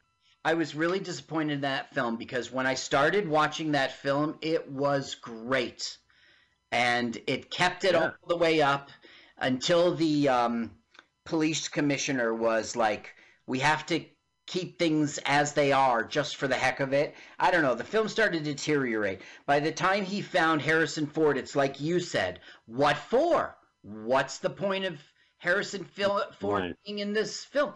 It it all just fell apart. He was just sleeping on the same bench he was sleeping on in the Star Wars sequels. You know, they're like, "Yeah, bring him in. Yep. Get the camera rolling. Yes. Tickle his nose with the feathers and he wakes up. Huh? What's going on? All right, and that's a wrap of uh, Harrison Ford and Star Wars Eight. Thanks, Harrison. Okay, so now they Alright. have this special contraption so that they can run the um, train without a person really being there. Because they have something called like the dead man's, I don't know, the the person, the operator has to have his hand on the thing or it's not gonna move. In case the guy like falls dead, you won't have some runaway train. Oh, that's a good idea. Yeah, it's good safety precaution. I carry that when I commute. I carry these metal bars in case this happens. For the very reason. Okay, so the metal bars are to get around that. So they've got their money. They've told them that they got to turn on all the lights so that they're green all the way along. Right. What's going on? Are all cla- tracks clear? And signals set to green. So it's going to make it look like they're making their escape to get to the armored car to get to the plane. But of course, it's just a ruse as they walk away. Yeah, all the cops have seen Die Hard, so they know they're just getting fucked over, just getting tricked.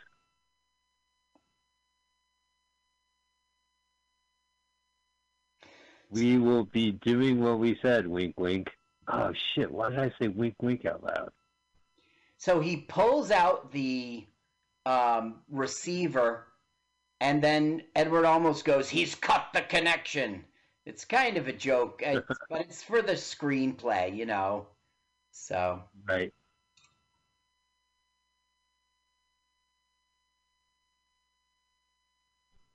Wow, look at these, a creeper on the bus. yeah, well, that's the one he was creeping on before, and he did that on purpose to say to Mister Blue, "You can't tell me what to do." Yeah, you're not tough enough. Are you tough enough? Ugh. Reference to a song I don't know. I can't believe you're not familiar with NBOTB. NYOTB. New, no, NK. New Kids. But why would you think that I would be familiar with them? They were a boys band. I wasn't a preteen Right. girl. Yeah, but you were caught up in it, right? I mean, didn't you have the pajamas and the, the towels and the... You've been referring to this movie as a New Kids movie. I mean, come on, give me a break.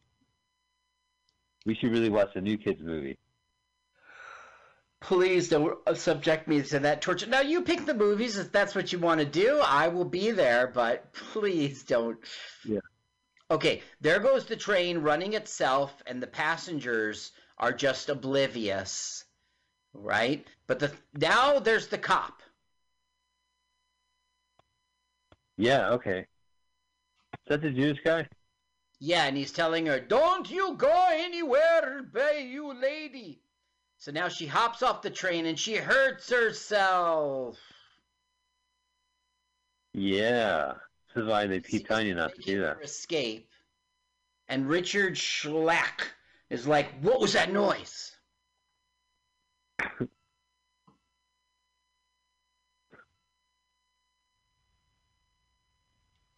They're doing what they said they were going to do. No backstabbing. Normal. It's built right into the controller's handle in case the operator drops dead. Somebody's hand is always going to be on that thing, or the train stops cold. The dead man's pulley, the listening dead to man's lever. Uh, I got it. Nobody's The, driving uh, the train, they realize, so we can get terror. What? Okay, five million dollars so they can each get one million. That makes sense. Now they have to get rid of their coats. They have to get Uh-huh. of their firearms, and they have to get rid of their machine guns. Oh, so they're gonna walk above ground as like human beings carrying all that money? Well, we're not criminals. We don't have no guns. Train out of control. Runaway train. Runaway train. Now, Donnie refuses to give up his machine gun. Oh yeah, he's a badass. Right. And he's like, "Hey, He make new kid, lose the lose the machine gun." he's so tough. He makes Skeet Ulrich look like Matthew Lillard. yeah, exactly. I think he's tough enough. What do you think? You think he's tough enough? Are you tough enough? Boom! He gets shot. Oh no! Look at that acting. He fell. Instructions.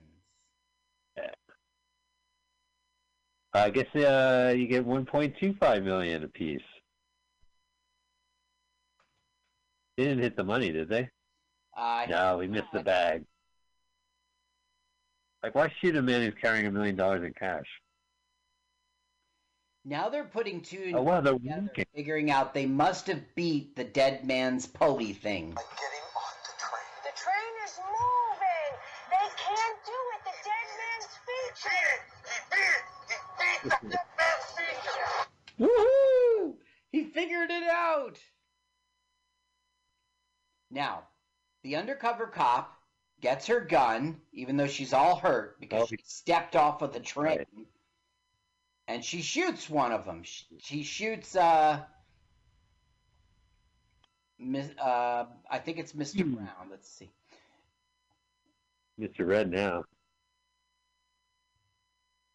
Mr. Red because of blood. Yeah. Got it. Or Pink Mist. Mr. Pink Mist. Boom! She shot. Oh, They heard the shot. And why do I gotta be Mr. Pink? Cause you like the band, you like the singer Pink. You, that's all you talk about. because you like new kids on the block. So that's a bust. Donnie Donnie Wahlberg was on a bunch of TV shows, right? He's always one of those guys you just recognize on like procedurals or something. He was on a bunch of TV shows, and I have that written here somewhere. Uh, I'm not sure that I Oh, was sure. so interested in it. Um, Yeah, no. I, I only wrote down that he was in uh, Band of Brothers, uh, Zookeeper, Dreamcatcher, The Sixth Sense, Righteous Kill, Ransom, and he was in a bunch of TV, and I didn't write it down. Yeah. So now there's two of them, so they each get 2.5 million, I guess. Yeah, that's what I'm saying. They must have spent an extra five minutes counting the money and then doing it. Thinking, here, have another suitcase. I think I brought this extra duffel bag. Mr. Blue does not come up. He goes over to the undercover police officer for some reason. He should have run away. Yeah, what's up with Blue? I thought he was the mastermind. I know. The thing is, what he should do, and this is what really happened in the 1974 one, too. He's now having a shootout with Edward James Olmos.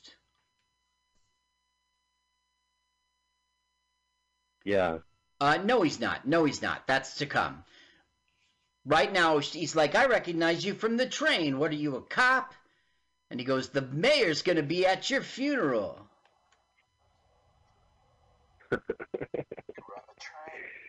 What? A New York City mayor? Fuck that current guy.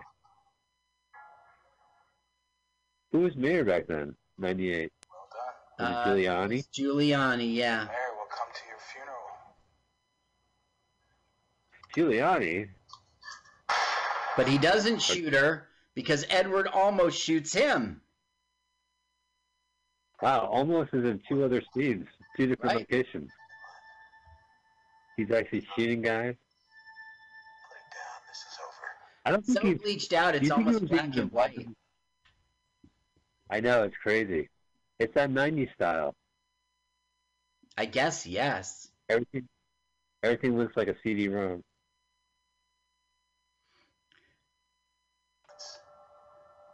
You go ahead and shoot. Shoot already.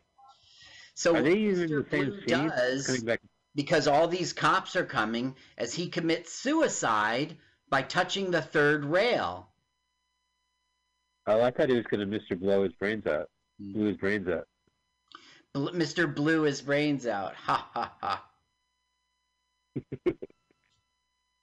Why would he touch the third rail? Do you need the sign? Don't touch the third rail. Tell me something,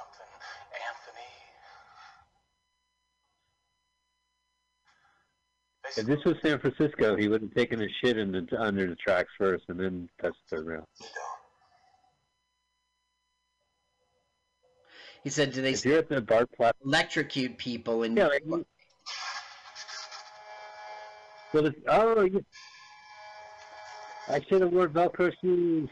He electrocuted himself. just, there's some cruel shoes. By the way, they do Uh, have a death penalty in New York at this during this year. Really? Yeah, but he said they don't. Do they still execute people? And he said no. Runaway Huh. train, runaway train. That's our third act uh, climax here. Well, we only got like 10 more minutes. So. Yep. Short ride. Yeah, right, Canal Street, Christopher Street. Mm-hmm. Canal Street, Christopher Street. That's how fast the train's going. Village, East Village, Outer Village. What? All right, Long Island. Yeah, that was fast. Whoa, that was quick. Hey, you were not dead. Hey, I can stereotype. Another. Now here we are at the apartment, and he's loving his at that money. money pie. At that, fuck that money. Move over, American Pie. Whee! Is that slow motion jump? Should be a music video right now. Yep. Wow, my salary for being in Pelham 123 DVD. The low budget, it's like $5 bills. Oh, no, 50 It was 50s Uh-oh. and 100s, even though we saw 20s. Yeah.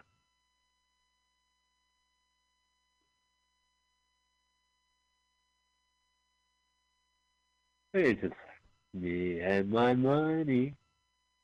Uh oh. Money, did you hear that? Money, my wife's coming. Quick, run in the closet. Now he's now they're knocking at the door, as you can guess, and they're they're looking. There were only eight people left on the list because others had moved out of the city. They had died. Right. They had had medical problems, whatever it was. They did a lot of process of elimination. And they I'm almost there. I got 50000 in the bag, guys. It's going to take me a couple more minutes. All right. Sorry it took so long. I had to find another bag to put the money in. Yeah, just push it under the bed. You gotta be careful because Pizza Rat might steal your money. I understand New York. I wonder if this is a Toronto set. I guess it must be, right? Yeah, they probably have the set in Toronto. Langman? Oh, they didn't shoot it in a new apartment. Detective Ray, this is Detective Now we learned that his name is Langman. It's the only name we learn. It'll just take a couple of minutes. Oh, so his name is Mr. Pickle. We'd like to talk to you, but we'd like you to brush your teeth first.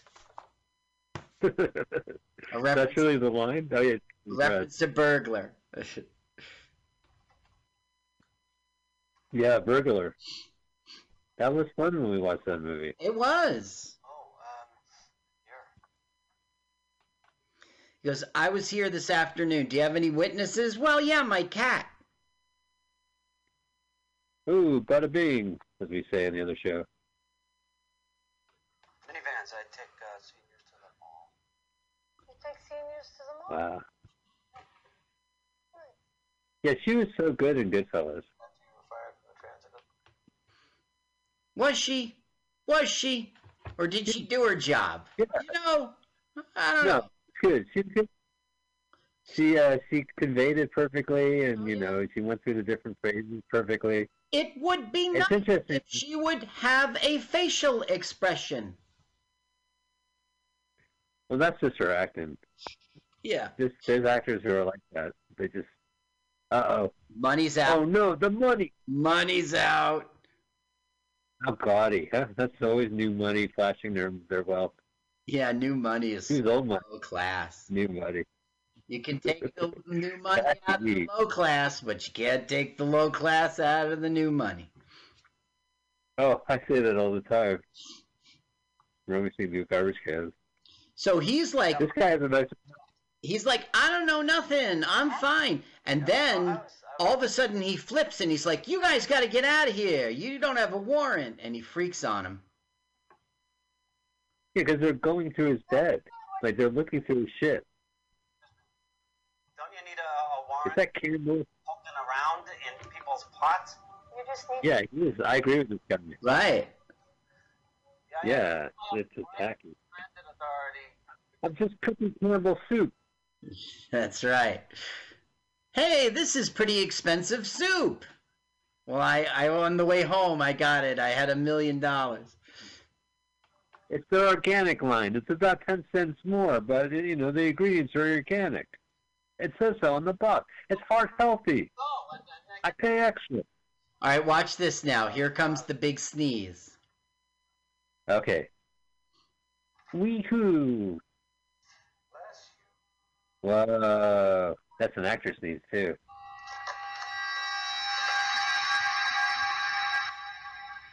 Whoa, busted.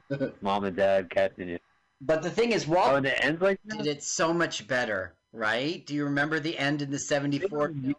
He goes, "Achoo!" Yeah. If Walter Matthau opens the door, like, gotcha. Yeah, right. And then they don't immediately cut to the credits. God, this film immediately like wah wah yeah da da da da da da da. Commercials, you know, TV. Based, based on the original story by O. Henry. Right, these credits are probably not even seen like this. They're probably in the corner on the TV set going, Right. next on Sci-Fi, Right. it's Sharktopus The versus Expanse. Crab Monster. Wow, these credits are rolling. All right, Carl, we are done. We made it to the end of the credits, no less. There's right. Leo, runway. What'd you think of uh, the Taking of Pelham 123 from 1998? All I can say is interesting, you know, interesting to see their take on it compared to the other two movies. I saw the other ones, and uh, it just was there. It was just there. And listen, they had some good actors there, right? Yeah. Oh yeah, I mean you had a lot of like uh, uh good stuff, No, but but uh, uh, D'Onofrio alone, right? He could have done some really good Right. moments in which he like had a heart to heart with Edward Olmos, or you know when Mr. Brown was having her moments, he could have stepped in. A lot of uh, you know dramatic points there didn't happen in this film. Well, I think a lot of this just had to do with the production schedule because a lot of the scenes were just almost in one room talking to on the phone, and then there was like two other like exterior shots, and then the other one must have been shot immediately. Like they just, you know, I don't know. I have to say it wasn't bad. I don't see the if it was on TV, I would watch it just as much as I watched it right now. Yeah, yeah. But I, I can't imagine. Uh, I don't know. There's there's some things that are like it's a TV version of a movie I saw in the theater. Okay, why not? so it was entertaining. I enjoyed it. I I liked it. It's probably my third favorite t- taking of Pelham One Two Three movies. Yeah, out of the three, it's it ranks third, and that's pretty good. Yeah, right. Yeah, it, it makes the top three, so that's not bad. Uh, all right, well, that has been Let's Watch a Full Length Movie on YouTube, L W A F L M O Y T. You can always listen to us uh, first on MutinyRadio.fm, Sundays at 2. We would love for you to subscribe to our podcast feed under the name LWAFLMOYT. Subscribe but don't listen. We would love the uh, the numbers to go up. Uh, Carl, is there any way people can reach you? What's your phone number? Uh, yeah, it's uh, 201 87. I better not. Nah. You still have a 201 area code? That's yes, old I school, Jersey. Yes, I do. One. Yeah. I got an AOL email too. What's that email account? Jerk Two is out there. It's out there. Oh, it is? Yeah. It's T Well, it's a TV movie. Wow. All right, Jerk 2. T O O. My only issue- Yeah. All right. Okay, so next week we're going to be watching The Jerk 2 from 1984. Nightmare Uh, Matinee. oh my goodness. All right, there we go. So that's our next week's movie. That was easy. Oh, is this time? When it's funny when I see full-length movies and it's always prefaced with like say Nightmare at the Matinee. What I see is a guy who has a passion for these movies, and he's posting. Not only is he posting them on YouTube, but he's kind of creating the matinee feel and like, you know, it's a channel. I'm to subscribe to this guy right off the bat, Deranged Visions. All right, ladies and gentlemen, here's the trailer to The Jerk 2. Uh, dun, dun, 1979, America was in love with The Jerk. This Thursday at 8 p.m., ABC presents The Jerk 2. It's the same movie, but without all the racist shit. I was born a white guy with a white family, and nothing happened. Deep, deep, deep. It's family entertainment. TV sanitized The Jerk. Rated Uh, rated G. Rated G. Rated R. No, no rated R. Well, that's been our show, ladies and gentlemen. I hope you enjoyed it, uh, and uh, we look forward to you checking us out next Sunday and being with us as we watch The Jerk 2 from 1984. Carl, it's been a pleasure. I, I agree. Thank you, audience. Thank you, Michael. See you next time. Thanks. Let's watch a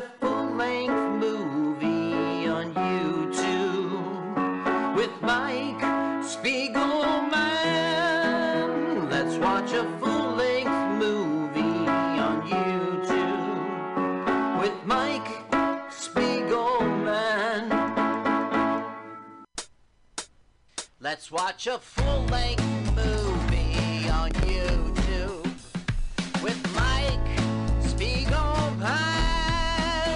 Let's watch a full-length movie on YouTube with Mike Spiegelman. Hi, this is Carl. I wrote this song. Uh, I- I'm Mike's friend. My turn-ons are satin sheets. I love to be outdoors. Follow me on Twitter.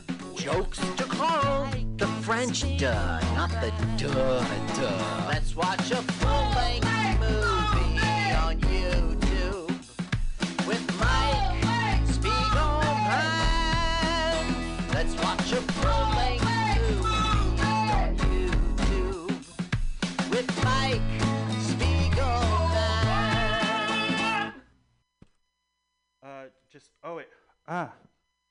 no, no, just talk into it. Just talk into it. Just talk into it. Check, check, check. Wait, one sec. One second. Let's try CD1, CD2.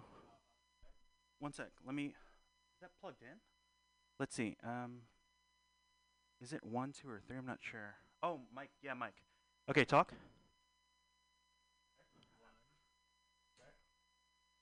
Talking to it? No, it's not getting. It's weird. Here, wait. See if it's plugged in first. Can you see if you're plugged in first? Uh, the op- yeah, the auxiliary, yeah. Yeah, plug that in. Yeah. Talking to it real quick. I think it's mic one, two, or three. Yeah, just just chatter in there. Just say whatever. Oh yeah, it's not. Hold on, I want, I want you to pick up. Try that mic right there. To your right. Yeah, try that one. No, the other mic. The other mic completely. That one. Yeah. Yeah. Put those on and try to talk into it. Yeah. Alrighty. All right. Okay.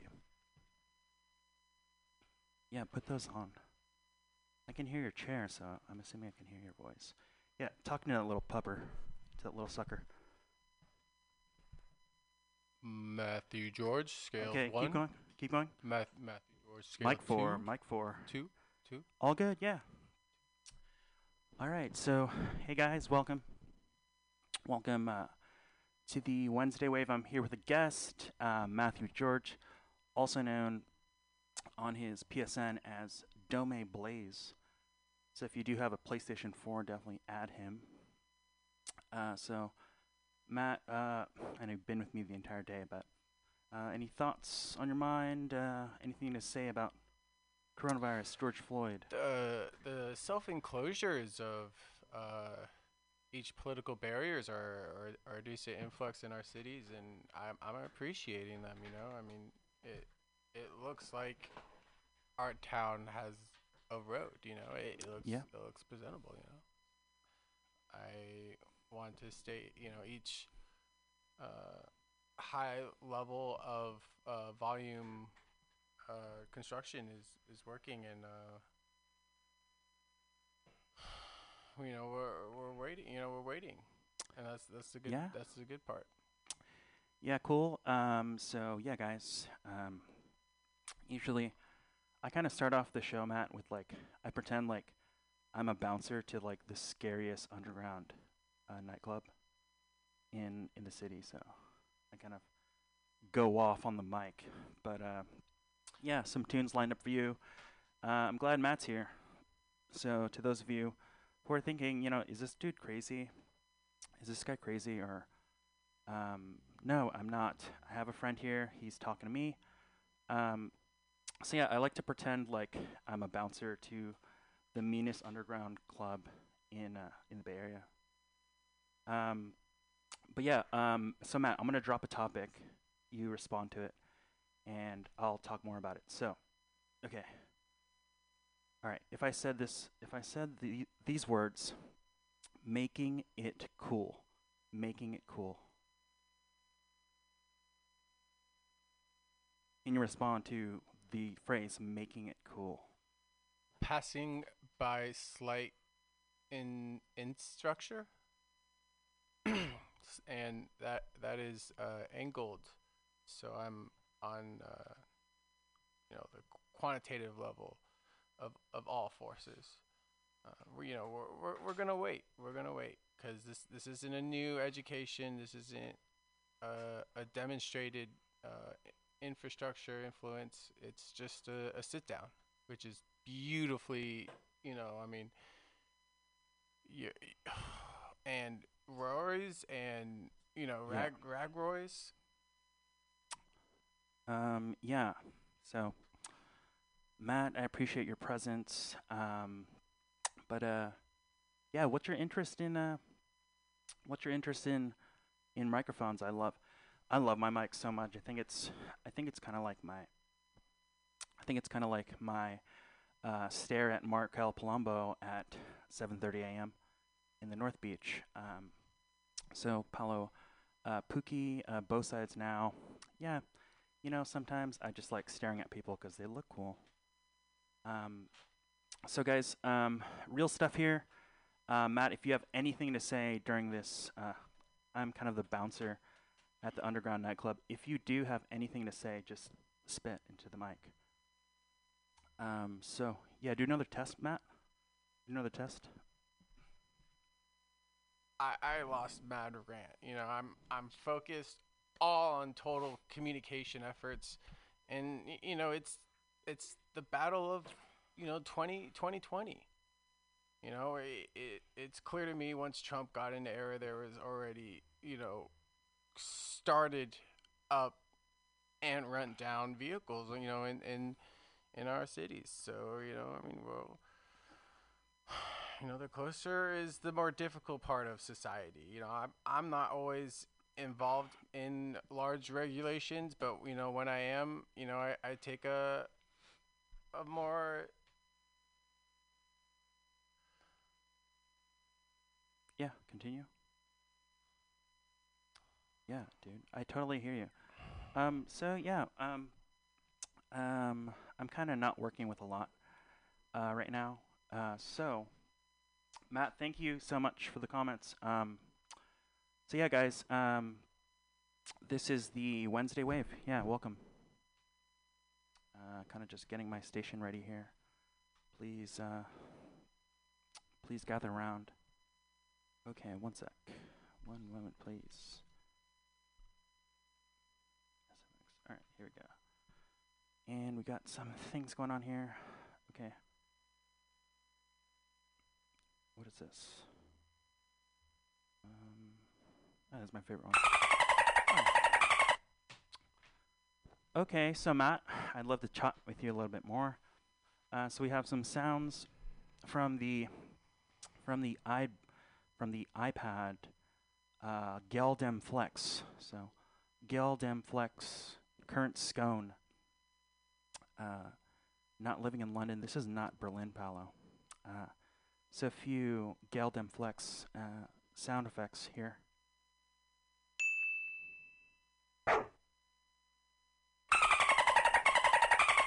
Um, and to and to bring you into the podcast.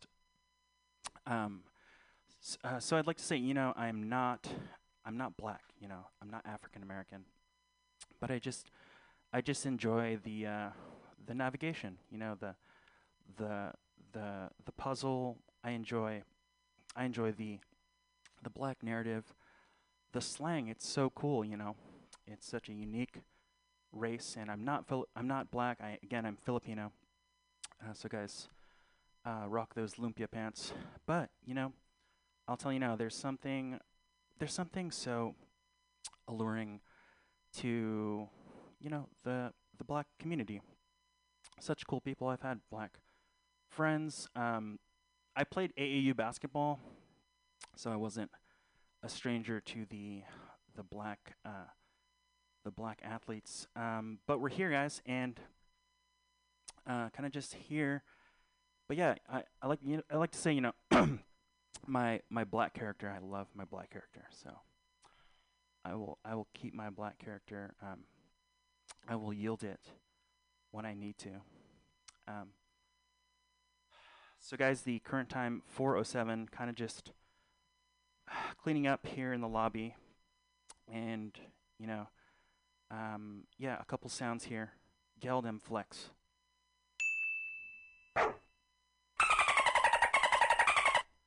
Okay, so Matt, hoping to ask you another question, uh, so I can get into my like kind of bouncer, bouncer rant a bit. Uh, tell me what your response is to making something cool. So if just uh, you don't have to speak in like long sentences, but um, the phrase "making something cool." What is your your understanding of that, or any comment? in uh, open atmosphere uh, r- relating towards a cool, um, you know, vehicle. the in, involving cool. I mean, I'm I'm only twice as far as I, I've originally expected to be cool. You know, I mean, I'm I'm so young. You know, I'm I'm at a dated age, and you know, I can't look at that anymore. You know.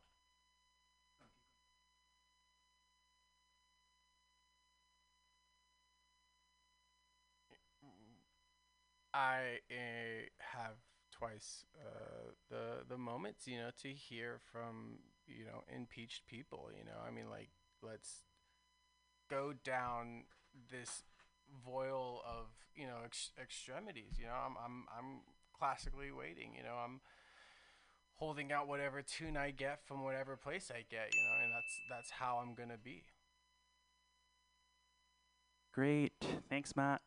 Um, yeah, so the current time, uh, 4.08 p.m. here